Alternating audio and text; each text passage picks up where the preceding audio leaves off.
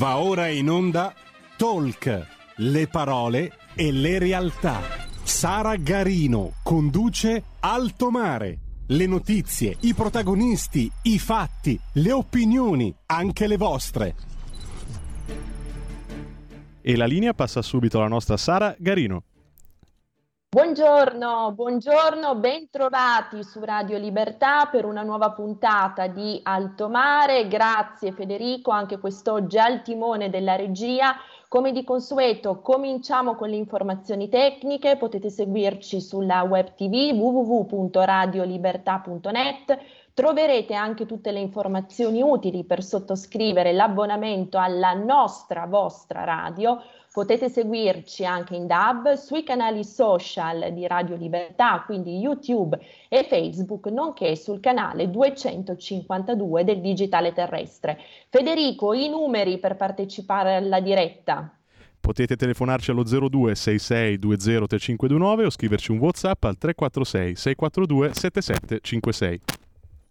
E grazie, grazie mille Federico, puntata di quest'oggi imperniata ovviamente sull'attualità, sui tragici fatti di questa guerra tornata nel cuore dell'Europa. Ne parleremo con un ricco parterre di ospiti. Cominciamo subito con il direttore editoriale di Libero, Vittorio Feltri, che è tornato a trovarci ad Altomare. Buongiorno direttore.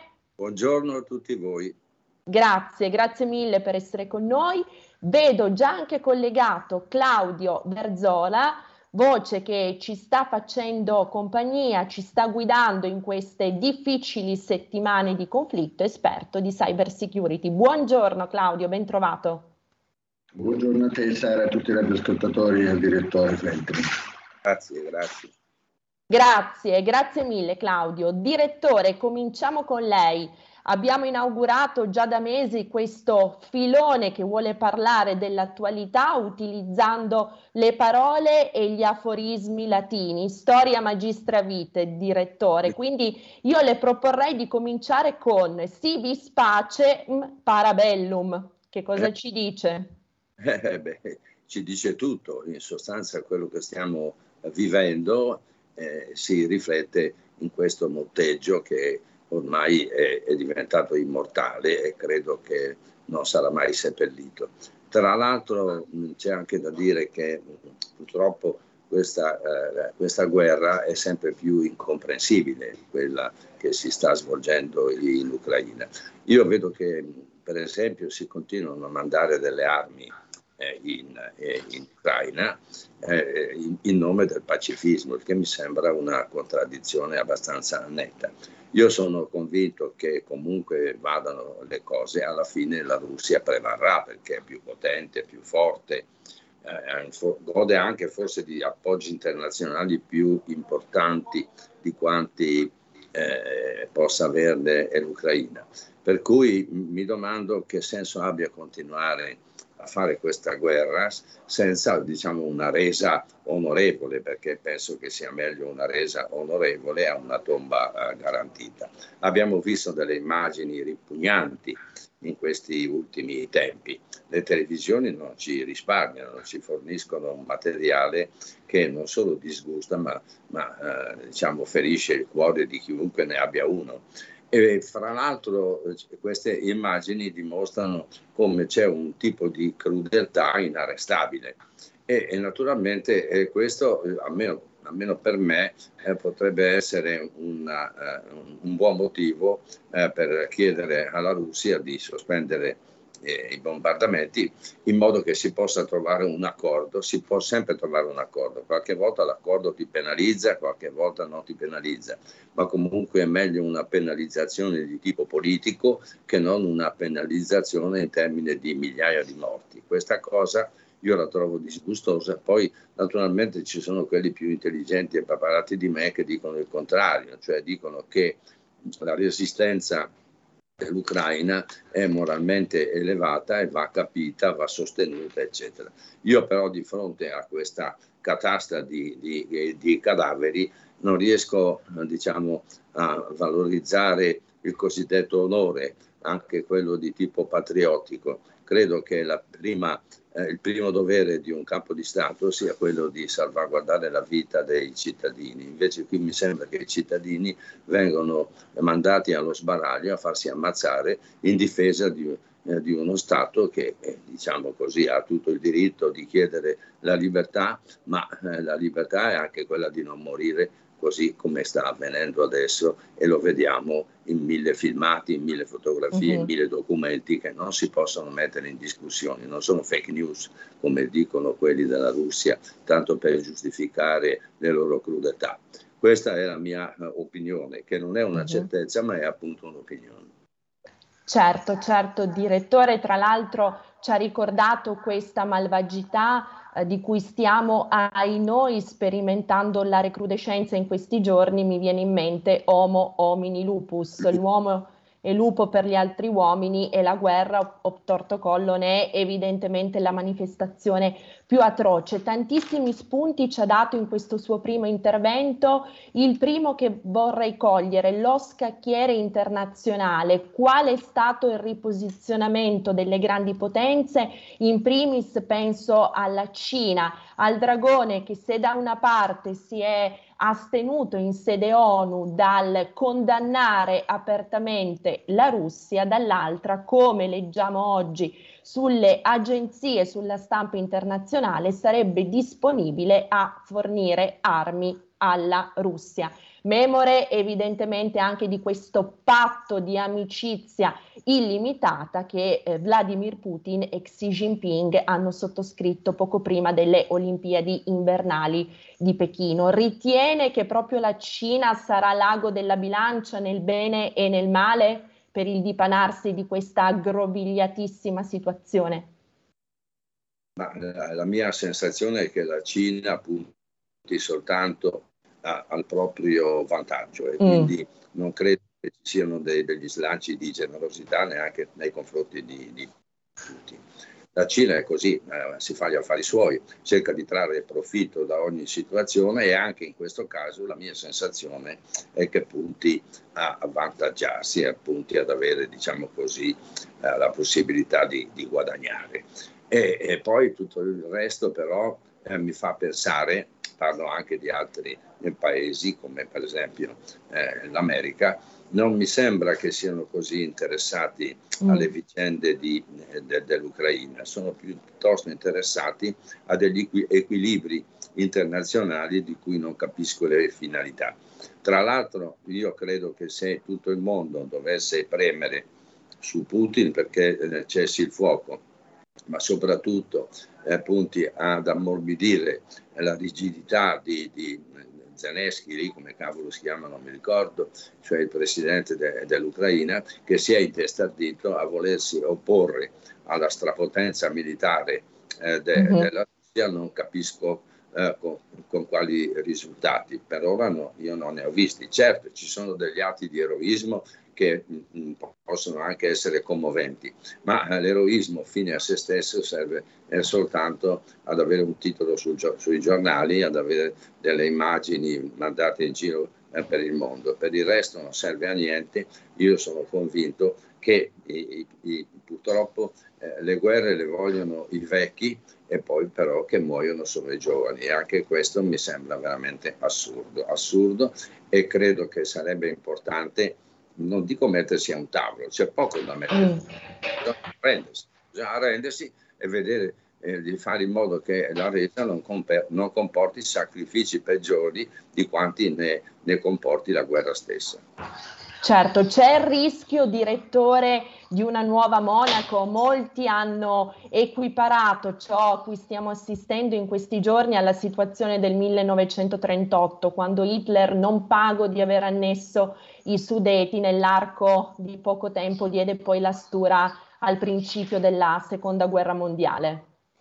Sì, io mi rendo conto che eh, diciamo, questi riferimenti possano avere anche un fondamento, però vorrei ricordare che Putin non è assolutamente nazista, tant'è vero che anche recentemente, nel millenovecentosedici, in una occasione pubblica, ha ribadito di amare l'ideologia comunista, socialista, e quindi è sicuramente un, rimasto, era ed è rimasto un comunista.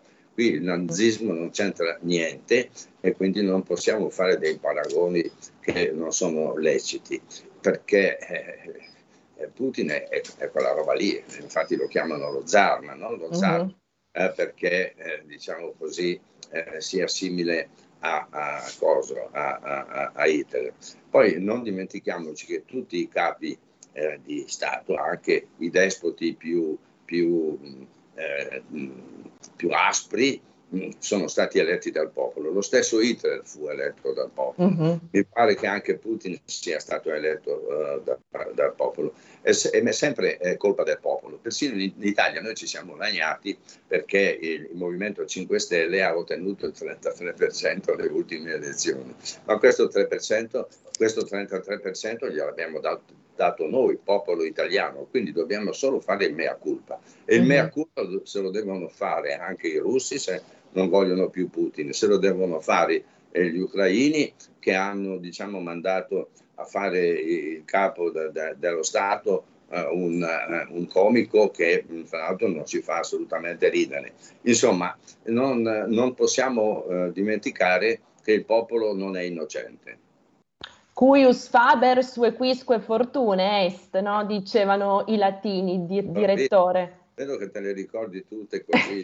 Oh, faccio i miei complimenti perché a me vengono in mente magari mentre vado in bagno, insomma. Invece te... È sempre tempo per ricordare il latino, nox signo vinces, se vogliamo saper descrivere correttamente il presente. Dir, direttore, un'ultima domanda su cui poi voglio sentire anche il nostro Claudio Verzola. Ce l'ha accennato nel corso del suo intervento introduttivo, questa guerra è anche una guerra di informazione, o meglio di disinformazione. Sempre più i media, i media distorti, volutamente distorti, eh, sono entrati nel, nell'agone bellico come arma a tutti gli effetti, in grado di spostare l'opinione di una vasta messe di, pop- di popolazione. Un suo pensiero su questo, poi sentiamo brevemente anche Claudio Verzola. Sì, io eh, devo anche rammentare eh, che in occasione di tutte le guerre si è fatto uso della disinformazione o della informazione eh, distorta. Certamente oggi le cose sono peggiorate perché disponiamo di mezzi di informazione che sono molto rapidi, come mm-hmm. Eh, internet ci ha, ci ha fornito un'arma micidiale in questo, in questo senso, che viene usata non sempre correttamente, e pertanto anche la disinformazione è, è diciamo, aumentata e cre- è, cresce o- ogni giorno proprio grazie alle tecnologie che consentono in pochi minuti anche di fare dei montaggi, eh, uh-huh. riferisco a quelli visivi, dei montaggi che dimostrano una realtà che non è tale. Quindi insomma eh, dobbiamo stare molto attenti alla disinformazione, ma è anche molto difficile poter selezionare la bontà delle not- notizie da, da, da, dalla, dalla diciamo, infondatezza del, di altre. Dal mare magnum di internet soprattutto, quindi se vogliamo, esattamente come nel nove dopo Cristo con la disfatta delle legioni romane nella selva di Teutoburgo, che erano state, diciamo, attirate in questa imboscata proprio in virtù di una disinformazione, a oggi la storia è sempre la stessa, non si ripete per identità perfette, ma i meccanismi sono quelli. Un veloce passaggio di Claudio Verzola su questo tema e poi la commiatiamo, direttore. Grazie. Eccoci Sara, mi sentite? Sì. Noi ti sentiamo Claudio. Adesso? Adesso sì. Ok, e con, alla ragione del direttore, ecco, siamo in una guerra eh, di informazione, questa è una delle prime guerre moderne dove si stanno confrontando degli stati eh, che si trovano allo stesso livello tecnologico e che sfruttano Eh, in maniera sapiente quelle che sono tutte le forme eh, di guerra eh, attualmente, ecco, disponibili per le potenze eh, diciamo, che si trovano in, in Occidente, quindi dalla guerra eh, di comando e controllo eh, che è quella che è stata scagliata, diciamo, eh, serrata nei primi momenti dell'attacco, quella che diciamo, destinata a eh, colpire la testa del, dell'avversario, quindi tutti i suoi cerchi di comando e controllo.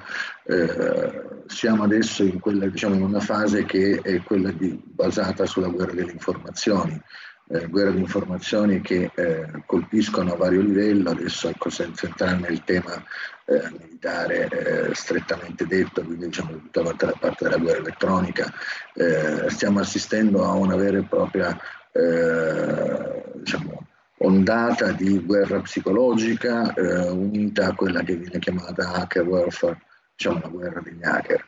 Eh, l'obiettivo ovviamente è quello di assicurarsi il controllo per modificare co- pensieri e opinioni di soggetti o amici neutrali eh, o dei nemici, e allo stesso tempo quello di scoraggiare eh, l'avversario a muoversi o comunque diciamo eh, ridurlo in una situazione di, di, di paralisi.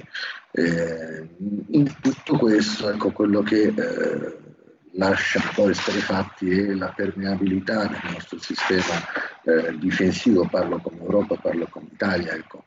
Eh, noi per fortuna eh, alla vigilia dell'entrata, diciamo, del, dell'inizio del conflitto avevamo appena eh, creato un'agenzia che si occupa in maniera eh, sistematica, ecco, di tutto ciò che eh, riguarda la guerra cibernetica, che ovviamente è la sintesi di tutte quante le operazioni, diciamo, che possono essere combattute sul campo di battaglia con l'utilizzo di alta tecnologia. Eh, non, non mi sembra, ecco, che ancora disponiamo eh, di eh, diciamo, eh, apparati in grado di poter rispondere a quelle che sono le, eh, le operazioni di guerra psicologica che eh, stanno comunque diciamo, eh, creando parecchio dibattito anche in Occidente.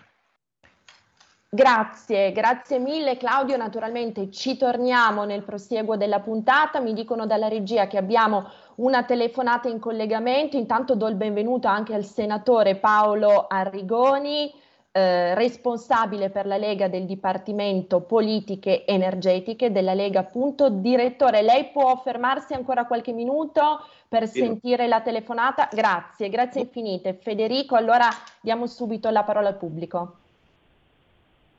Pronto? Benvenuta. Oh, buongiorno a tutti, Sara, il direttore Feltri. Eh, dunque, l'argomento, anche l'argomento della mia telefonata, io mi chiamo Liliana e telefono dalla Valceresio, una zona della provincia di Varese che si trova a pochi metri dalla Svizzera, dal Canton Ticino. Anche l'argomento della mia telefonata riguarda la mostruosità della guerra in generale e l'assoluta mostruosità in particolare della guerra nucleare.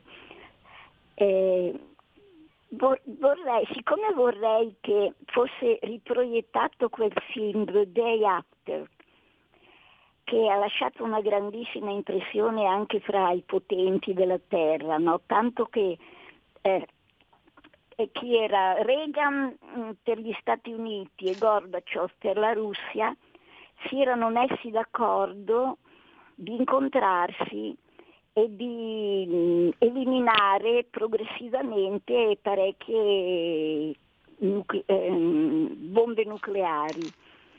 Ecco, siccome il, il direttore Feltri pratica le, le grandi reti di Mediaset, non potrebbe chiedere a Berlusconi di, di tornare a proiettare così, che fra l'altro aveva una morale terribile, no? Eh, concludeva il film che mh, i pochi superstiti avrebbero mh, invidiato i morti, e mostrava un mondo completamente sconvolto, distrutto. Ecco, non, non si potrebbe riproiettare quel film, potrebbe convincere Berlusconi e i suoi collaboratori di, di portarlo in televisione, se si può naturalmente. Questa è la mia gentile richiesta, grazie, buona giornata. Grazie, grazie mille. Eh, Sara, togli il muto. Grazie Federico. Eh, grazie naturalmente al nostro pubblico. Direttore Feltri, un veloce passaggio quindi su quello che è il tema, su quello che è la minaccia della guerra nucleare, e poi su questo sentiamo anche il senatore Arrigoni.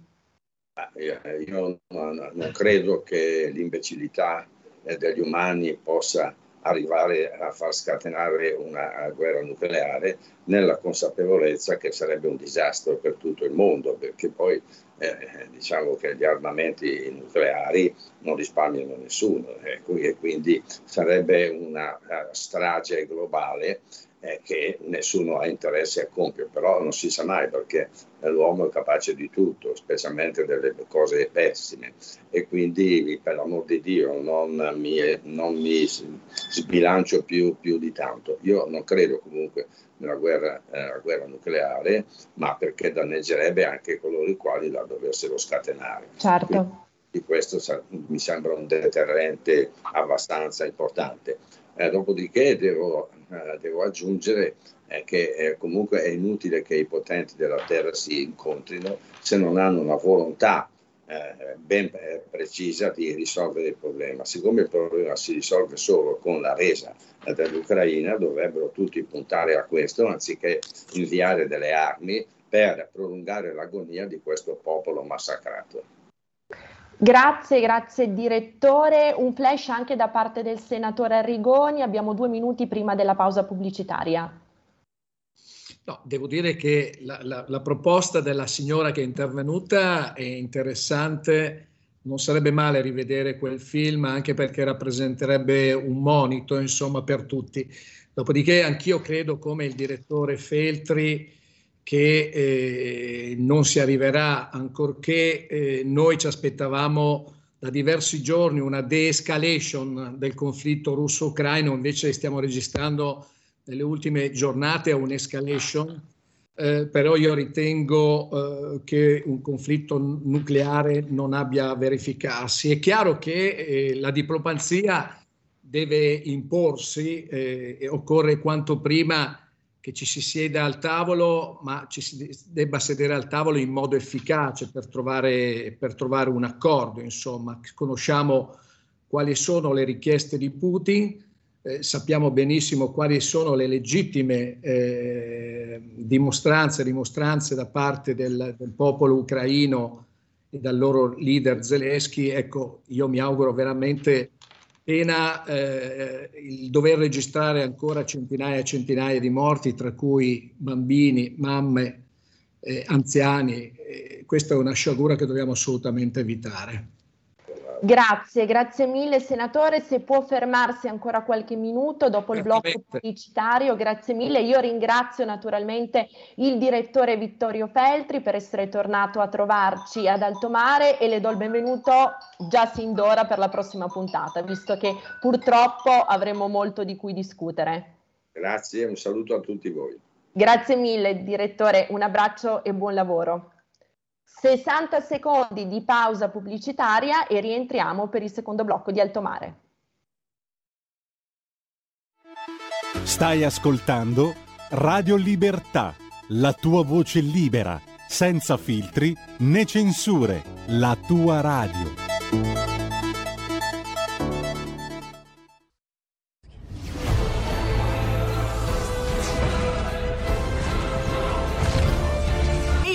Sono Spider-Man! Quale migliore modo se non andare al cinema a vedere il vostro supereroe preferito? Vi aspettiamo! Andate al cinema!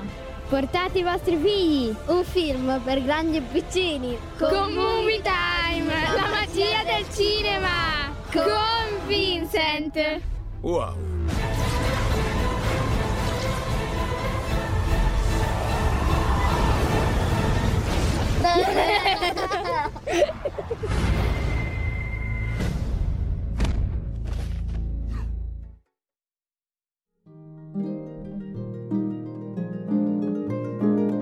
Cari ascoltatori, vi ricordiamo che l'angolo della musica classica, condotto in studio da Oretta Pierotti Cei, cambia orario. Andrà in diretta ogni sabato a partire dalle tredici. Appuntamento con la grande musica.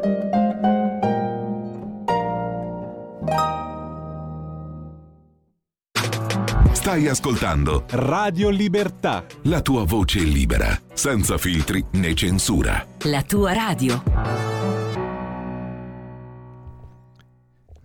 Radio Libertà, siamo in onda di nuovo con Altomare e la nostra Sara Garino. Grazie, grazie mille al nostro Federico, ben trovati per il secondo blocco di Altomare. Abbiamo collegati con noi il senatore Paolo Arrigoni, responsabile per la Lega del Dipartimento Politiche Energetiche, e Claudio Verzola, esperto di cyber security. Senatore, torno subito da lei con due agenzie, la prima dell'ANSA, Gratitudine e Speranza. La potenza indelebile dei loro sguardi questa mattina davanti al consolato ucraino a Milano per accogliere il pullman della Lega Giovani con a bordo quarantadue mamme e bambini soccorsi in Polonia vicino al confine, come già fatto una settimana fa con altre famiglie. C'era anche il segretario della Lega Matteo Salvini. Quindi una agenzia che ci restituisce un'immagine di speranza e soprattutto di vicinanza rispetto a un popolo sofferente, quindi è assolutamente doveroso eh, darle tutta l'eco e tutta la luce che merita, perché mai come in questi momenti un gesto, un gesto di vicinanza assume davvero un significato che va al di là poi del, del gesto materiale in sé, ma è una comunanza di sentimenti e di emozioni. Seconda agenzia che chiederei al senatore di commentare, un'agenzia de- battuta dall'A D N Kronos, la crisi ucraina, l'aumento del costo dei carburanti e il rincaro delle bollette hanno messo in ginocchio le aziende. E il grido di allarme lanciato dal presidente di Asso Impresa, Mario Attinasi, che chiede al governo nazionale di prendere urgentemente delle decisioni. Le aziende, dice, non possono più aspettare i tempi della politica, specie dopo essere usciti anche da il pandemonio dovuto alla pandemia. Adesso ci ritroviamo anche il pandemonio dovuto alla guerra, scusate il gioco di parole. Prego, senatore. Ma sulla prima, la prima agenzia eh, si certifica la politica del fare da parte del, della Lega, che ha messo in campo nel, con la disponibilità di tutti, a partire dal segretario federale, tanti sindaci, tanti, tanti volontari. Questa è una, è una bella notizia che supera abbondantemente tutte quelle polemiche pretestuose che sono state messe in atto eh, perché Salvini è andato in Polonia. Salvini è andato in Polonia appunto per organizzare i soccorsi, per eh, dare speranza a questi fro- profughi che stanno arrivando tantissimi nel nostro, nel nostro paese. Certo che la crisi russo-ucraina è ampia, si sta parlando di due virgola sette milioni di profughi. Mi pare che i paesi che venivano tacciati da parte di una certa politica eh, di sinistra, mi sto eh, rivolgendo eh, alla, alla Polonia, all'Ungheria e alla Romania, stanno invece dimostrando di avere un grande, un grande cuore, così come un grande cuore lo stanno mettendo in campo gli italiani e anche molti amministratori e sindaci della Lega. Sulla seconda agenzia, è chiaro che il caro energia che ormai registriamo nel nostro paese dalla seconda metà dello scorso anno, del duemilaventuno, adesso sta rappresentando una vera e propria emergenza, cioè ancora forse di più dell'emergenza Covid. Eh, guardate, eh, questo ovviamente è il frutto di un contesto internazionale, eh, perché il caro energia Eh, che appunto eh, è presente da diversi mesi, non è solo italiano, europeo e mondiale, ma l'Italia soffre di più. L'Italia soffre di più perché nel passato, negli ultimi anni, eh, non si è voluto curare il sistema energetico, che invece presentava delle vulnerabilità, e la Lega in tempi non sospetti, addirittura due o tre anni fa, richiamava l'attenzione il fatto che il nostro sistema energetico era troppo dipendente dall'estero, addirittura eh, per quanto riguarda il gas al novantacinque per cento. Cioè in questi anni si è pensato eh, troppo alla transizione ecologica, pensando troppo alle rinnovabili che sono importanti, e invece trascurando un ruolo importante che aveva il gas, che è sì un fossile, ma rispetto al carbone e l'olio combustibile inquina molto di meno. Insomma, in questi anni noi non abbiamo visto diminuire i consumi del gas, anzi lo scorso anno sono aumentati nel nostro paese, sono arrivati a settantasei miliardi di metri cubi, e invece negli ultimi vent'anni E, diciamo la produzione di gas nazionale è passata da venti miliardi a tre virgola tre miliardi, come abbiamo registrato lo scorso anno, e quindi portando la dipendenza energetica al novantasei per cento. E in questa dipendenza energetica dall'estero cosa c'è? C'è soprattutto il gas russo. Noi importiamo quasi trenta miliardi di metri cubi, cioè il quaranta per cento.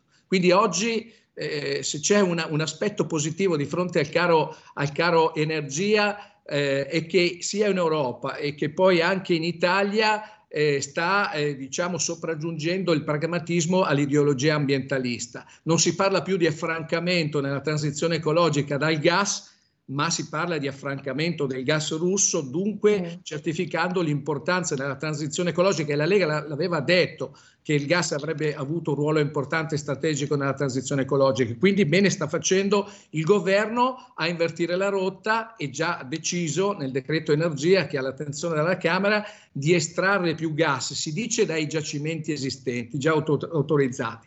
Noi chiediamo di fare di più. Noi diciamo che l'Italia probabilmente a tanti giacimenti che sono ancora oggetto di ricerca, che devono essere oggetto di ricerca per essere coltivati, per ridurre questa dipendenza energetica, obiettivo a fronte del quale poi la Lega dice che bisogna necessariamente aprire a un ragionamento, a un dibattito sul nucleare di ultima generazione. È chiaro che noi, dicendo così, non diciamo che fra due anni, tre anni ci sarà una centrale nucleare in Italia, ma almeno non perdiamo il treno, perché la transizione ecologica ha rilanciato il tema del nucleare di ultima generazione, perché mm-hmm. guardate, se vogliamo nel mondo, in Europa, in Italia, contrastare i cambiamenti climatici e quindi perseguire quell'obiettivo al duemilacinquanta di ridurre a zero l'emissione delle C O due, e contestualmente dobbiamo rispondere alla domanda crescente di elettrificazione dei consumi, e quell'energia la dobbiamo erogare in modo continuativo, acca ventiquattro, trecentosessantacinque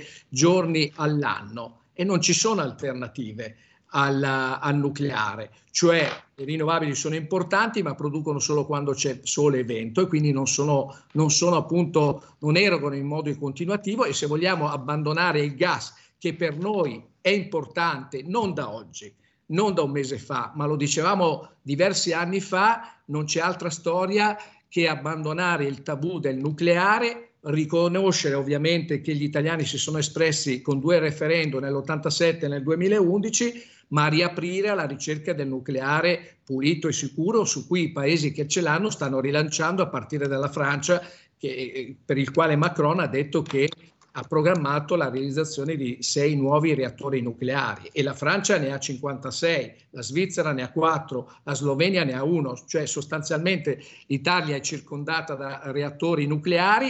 E peraltro la dipendenza energetica ce l'abbiamo anche sull'elettricità, perché il quindici per cento lo importiamo tutto da questi paesi, in particolare dalla Francia e dalla, e dalla Svizzera. Quindi via l'ambientalismo ideologista, avanti il pragmatismo eh, di cui si è fatto interprete la Lega, ripeto, da diversi anni in tema energetico. Dopodiché, per affrancarci dal gas russo, il governo, e poi mi taccio, sta lavorando, eh, perché anche qui i rigassificatori ne abbiamo uh-huh. solo tre, eh, si sta lavorando per eh, progettarne di nuovi, per approvvigionarsi con dei rigassificatori flottanti, e poi bisogna cercare di sfruttare al massimo delle proprie capacità quei gasdotti che oggi sono già presenti. Mi riferisco a quello dell'Algeria verso l'Italia, quello della Libia e soprattutto quello del TAP, che è entrato in esercizio il primo gennaio del duemilaventuno, per il quale c'era un progetto di raddoppio, ma che la Commissione europea, anche qui un atteggiamento schizofrenico, eh, nel novembre dello scorso anno ha deciso di cancellare come progetto di raddoppio. Assolutamente, grazie senatore, grazie per queste informazioni così doviziose e pragmatiche, quello che diceva in incipit, la politica del fare. Se ha ancora qualche minuto, se può permanere in diretta ancora qualche minuto, abbiamo innanzitutto una telefonata, vero Federico? Eh, sì, esatto. E abbiamo anche forse il nostro l'altro ospite. Esatto, abbiamo una telefonata e poi diamo il benvenuto al professor Andrea Margelletti, presidente del CESI, Centro Studi Internazionali. Buongiorno professore, eh, una chiamata veloce da parte del nostro pubblico e poi le passiamo la parola. Credo che però sia ancora in muto perché non la sentiamo. Federico, sì, prego il pubblico. Pronto, sono Io qua. Mi sento. Adesso la sentiamo, professore. Sì. Grazie per l'invito, Pronto. Vi saluto naturalmente ai vostri ospiti e ai vostri ascoltatori. Grazie, grazie infinite professore, grazie. La sentiamo e la vediamo anche se solo riuscisse ad abbassare leggermente la telecamera perché ha il viso, ha il viso anzi no scusi, alzarla perché ha il viso tagliato. Allora, non so... Intanto Federico passiamo la linea al pubblico. Sì, pronto? Benvenuto. Sì, buongiorno, buongiorno Sara, io la seguo sempre con molta attenzione, saluto anche i suoi ospiti, eh, concordo al cento per cento con quello che ha detto il senatore perché eh, è veramente un autogol e stupido continuare ad avere certe ideologie che ci hanno fatto solo del danno, quindi sì al nucleare pulito e bisogna anche fare la svelta. Bon, detto questo chiedo scusa, torno un attimino sull'argomento precedente perché volevo parlare con Feltri ma non è stato possibile, giusto un minuto. Eh, Feltri fa, fa delle affermazioni molto equilibrate secondo me, che condivido, eh, soprattutto quella di non inviare armi.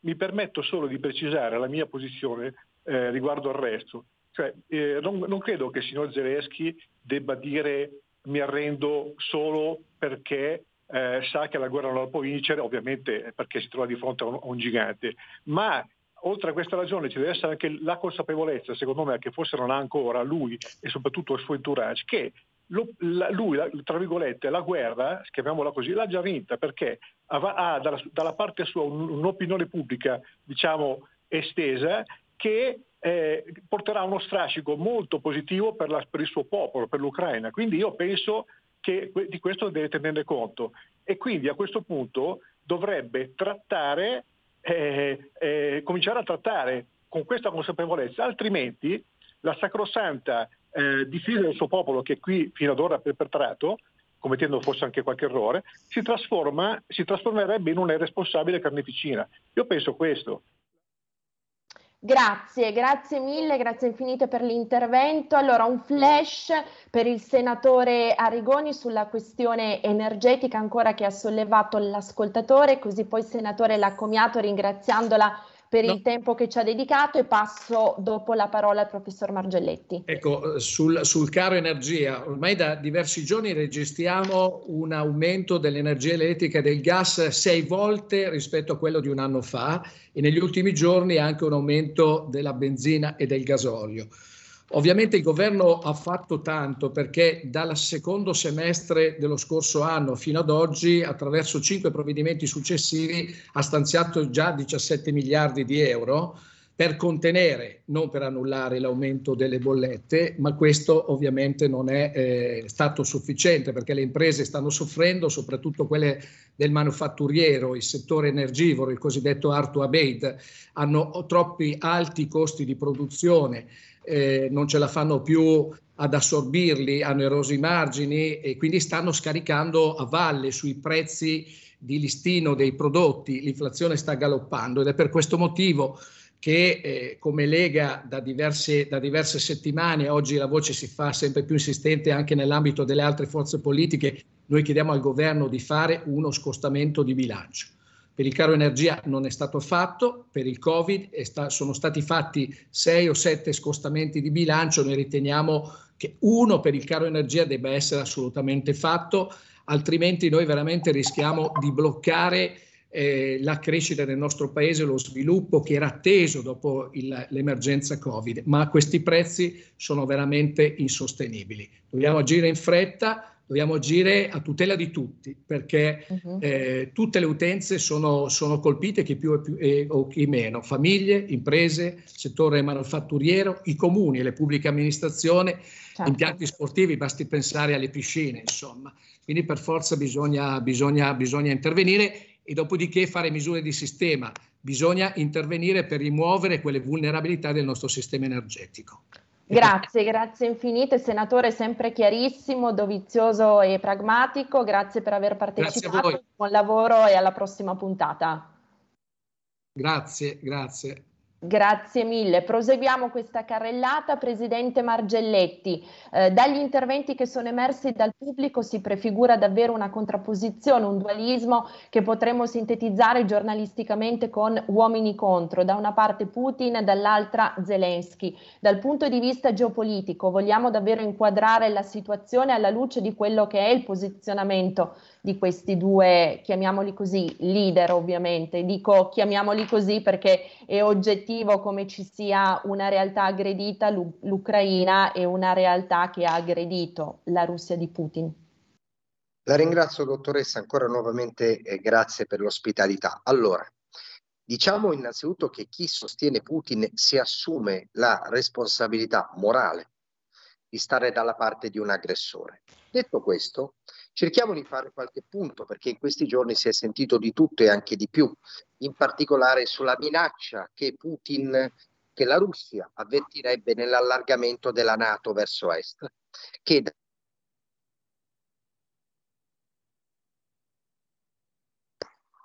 per essere eh, aver fatto un'operazione offensiva. Di fatto, se io ho paura che i miei vicini possano eh, entrare nel mio giardino, io prima che questi lo facciano li prendo a cannonate.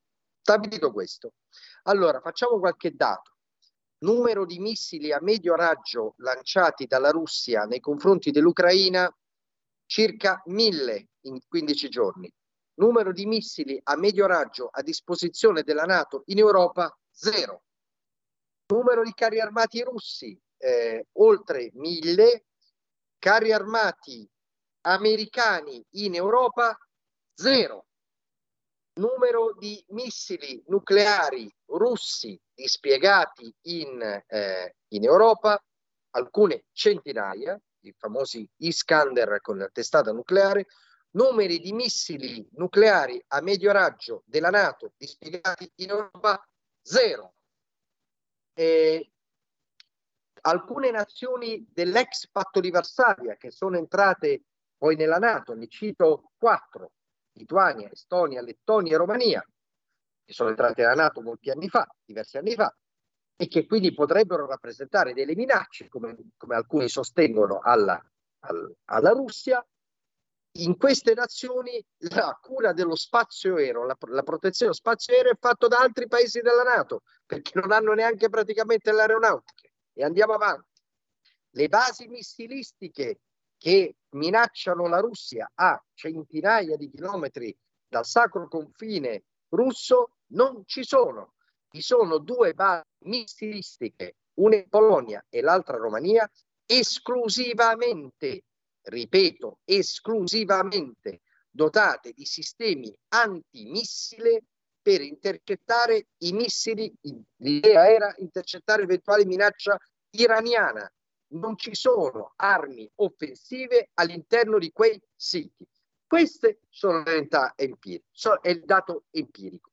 Poi, se uno vuole dire, naturalmente, a me di tutto questo non interessa e mi sta bene che Putin e i suoi scherani invadano un paese dove c'è un governo democraticamente eletto, come in Italia, dove abbiamo governi che possono non piacerci, ma sono democraticamente eletti, e mi sta bene, ma non c'è, come posso dire, non può esserci confusione tra chi attacca un paese e chi lo difende, perché altrimenti, ripeto, facciamo confusione su quello che noi siamo, non su quello che noi abbiamo.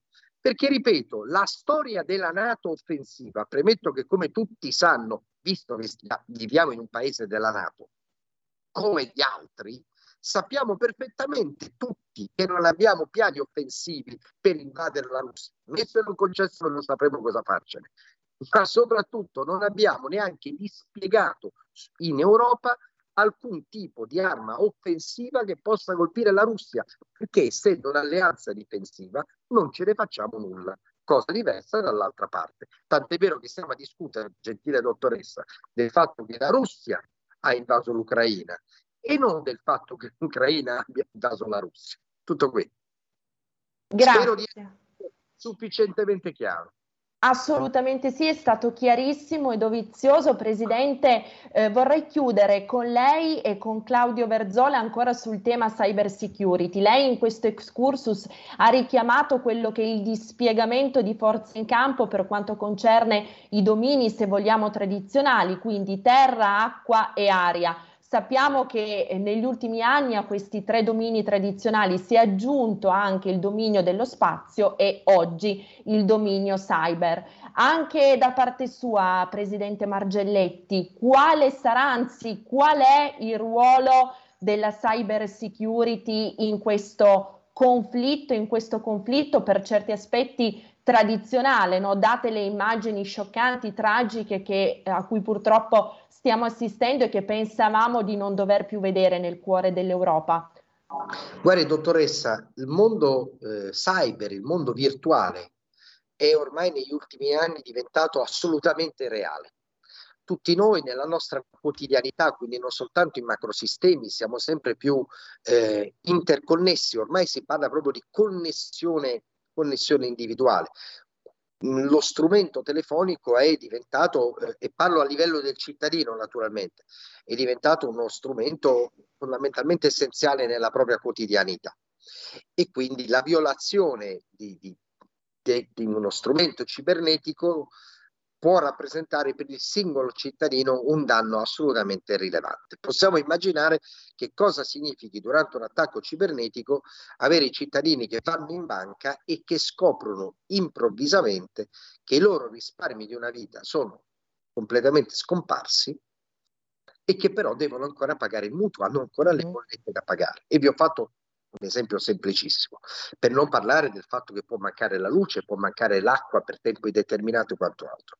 Però anche questo, noi come paese che abbiamo gli stessi rischi di tutti gli altri, dovremmo pensare in maniera forse meno buonista e, più, e meno ipocrita. Cioè, esiste il concetto di deterrenza, ed è quello che ha un genitore nei confronti di un figlio. Se torni tardi alla sera, io torno giorno dopo non ti faccio uscire o ti, o ti tolgo il telefonino per, alcune, per alcuni giorni o per alcune ore.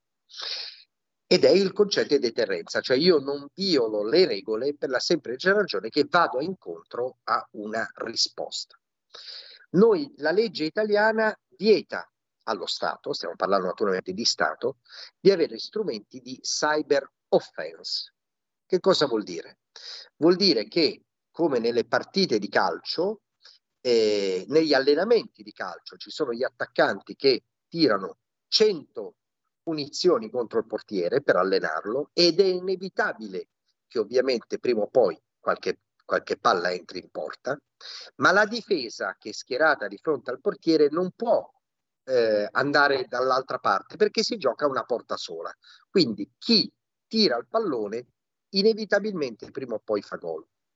Noi dobbiamo pensare a cambiare la legge e far sì che lo Stato possa anche utilizzare strumenti di cyber offense. Perché?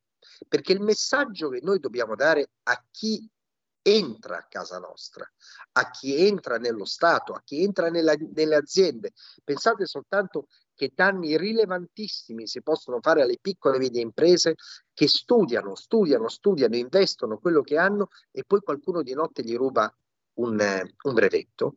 Certo. Questo è un danno che, come possibile, può far chiudere un'azienda. Ecco, noi dobbiamo far sì che lo Stato possa proteggere chi vive dentro i confini nazionali, dicendo: sappi che se tu vuoi colpire l'Italia, noi non soltanto ci difendiamo come lecito, ma noi siamo in grado di farti male, moltissimo. Uh-huh. È il concetto di deterrenza. Quindi io mi auguro che quanto prima lo Stato italiano possa, il Parlamento italiano, possa normare il fatto che strumenti dello Stato non siano solo in grado di difendere, ma anche in grado di rispondere, perché mm-hmm. dobbiamo far paura a chi vuole entrare in casa italiana e fare male alle, allo Stato, alle aziende italiane e ai cittadini italiani. Grazie, grazie infinite Presidente. Su questo rimpallo subito a Claudio Verzola per chiudere davvero su questo tema cyber. Intanto eh, leggo un'agenzia, un'agenzia dell'A D N Kronos inerente per l'appunto questo tema, rischio software russi, antivirus e mail, necessario diversificare le protezioni. Eh, Claudio. Si attiverà davvero il governo per far sì che questo presidio che ci evidenziava anche il presidente del CESI diventi davvero, come dire, un, un qualcosa di, di attenzionato e di monitorato in maniera fattiva e concreta? Ma, eh, diciamo, il monito lanciato dal, da Gabrielli è, è sicuramente, diciamo, un campanello d'allarme eh, lanciato a una, un'infrastruttura, quella, quella nazionale, che è eh, diciamo, alle prime armi, tra virgolette, in fase di infrastrutturazione proprio in, in questi mesi, per quanto concerne tutto il settore eh, difensivo, come diceva giustamente anche il direttore, eh, tralasciando purtroppo, ecco, o perlomeno di quanto, da quanto si sa, eh, diciamo, da fonti aperte, tutto il settore del, del, dell'attacco.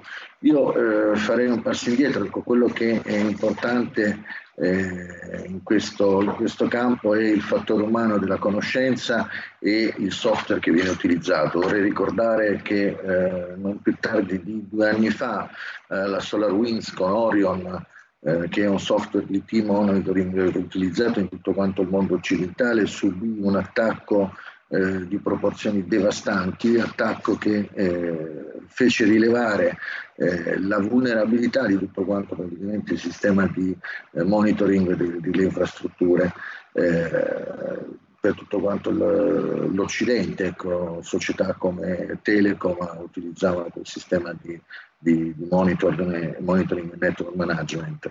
Eh, ora eh, quello che eh, occorre è, eh, a mio avviso, investire su tecnologie e su intelligenze, quindi investire sulla ricerca, eh, magari, ecco, eh, rendere anche dal punto di vista della guerra della comunicazione, che noi in questo momento stiamo subendo, metterla in positivo e trasformare in eroi eh, magari qualche ingegnere in più che si laurea qua, eh, qui in Italia, piuttosto che eh, professioni, ecco, diciamo, che eh, non servono Eh, diciamo, a mettere l'Italia in condizione di poter contribuire eh, in maniera fattiva eh, in, una, in un'ottica di difesa europea, ma soprattutto di difesa nazionale. Grazie, grazie infinite Claudio per averci lanciato questo ulteriore spunto sulle discipline scientifiche, te- tecnologiche, le cosiddette STEM, rispetto alle quali purtroppo l'Italia è ancora un fanalino di coda, ci dicono i dati, nonostante la qualità dei suoi fisici, dei suoi ingegneri sia assolutamente, come dire, ai massimi vertici non solo europei ma addirittura mondiali. Ne parleremo, ne parleremo in una prossima puntata a cui ti invito sin d'ora, e naturalmente rinnovo l'invito anche al presidente Margelletti e al CESI per continuare a guidarci in questi giorni difficili che stiamo vivendo. Grazie, grazie Claudio Verzola, grazie presidente Margelletti. Grazie a voi. Grazie. Grazie mille, grazie naturalmente anche al nostro Federico, al nostro pubblico. Non cambiate frequenza anche se siamo in D A B, perché i programmi di Radio Libertà naturalmente continuano. Siate i vostri sogni e alla prossima. Avete ascoltato Altomare.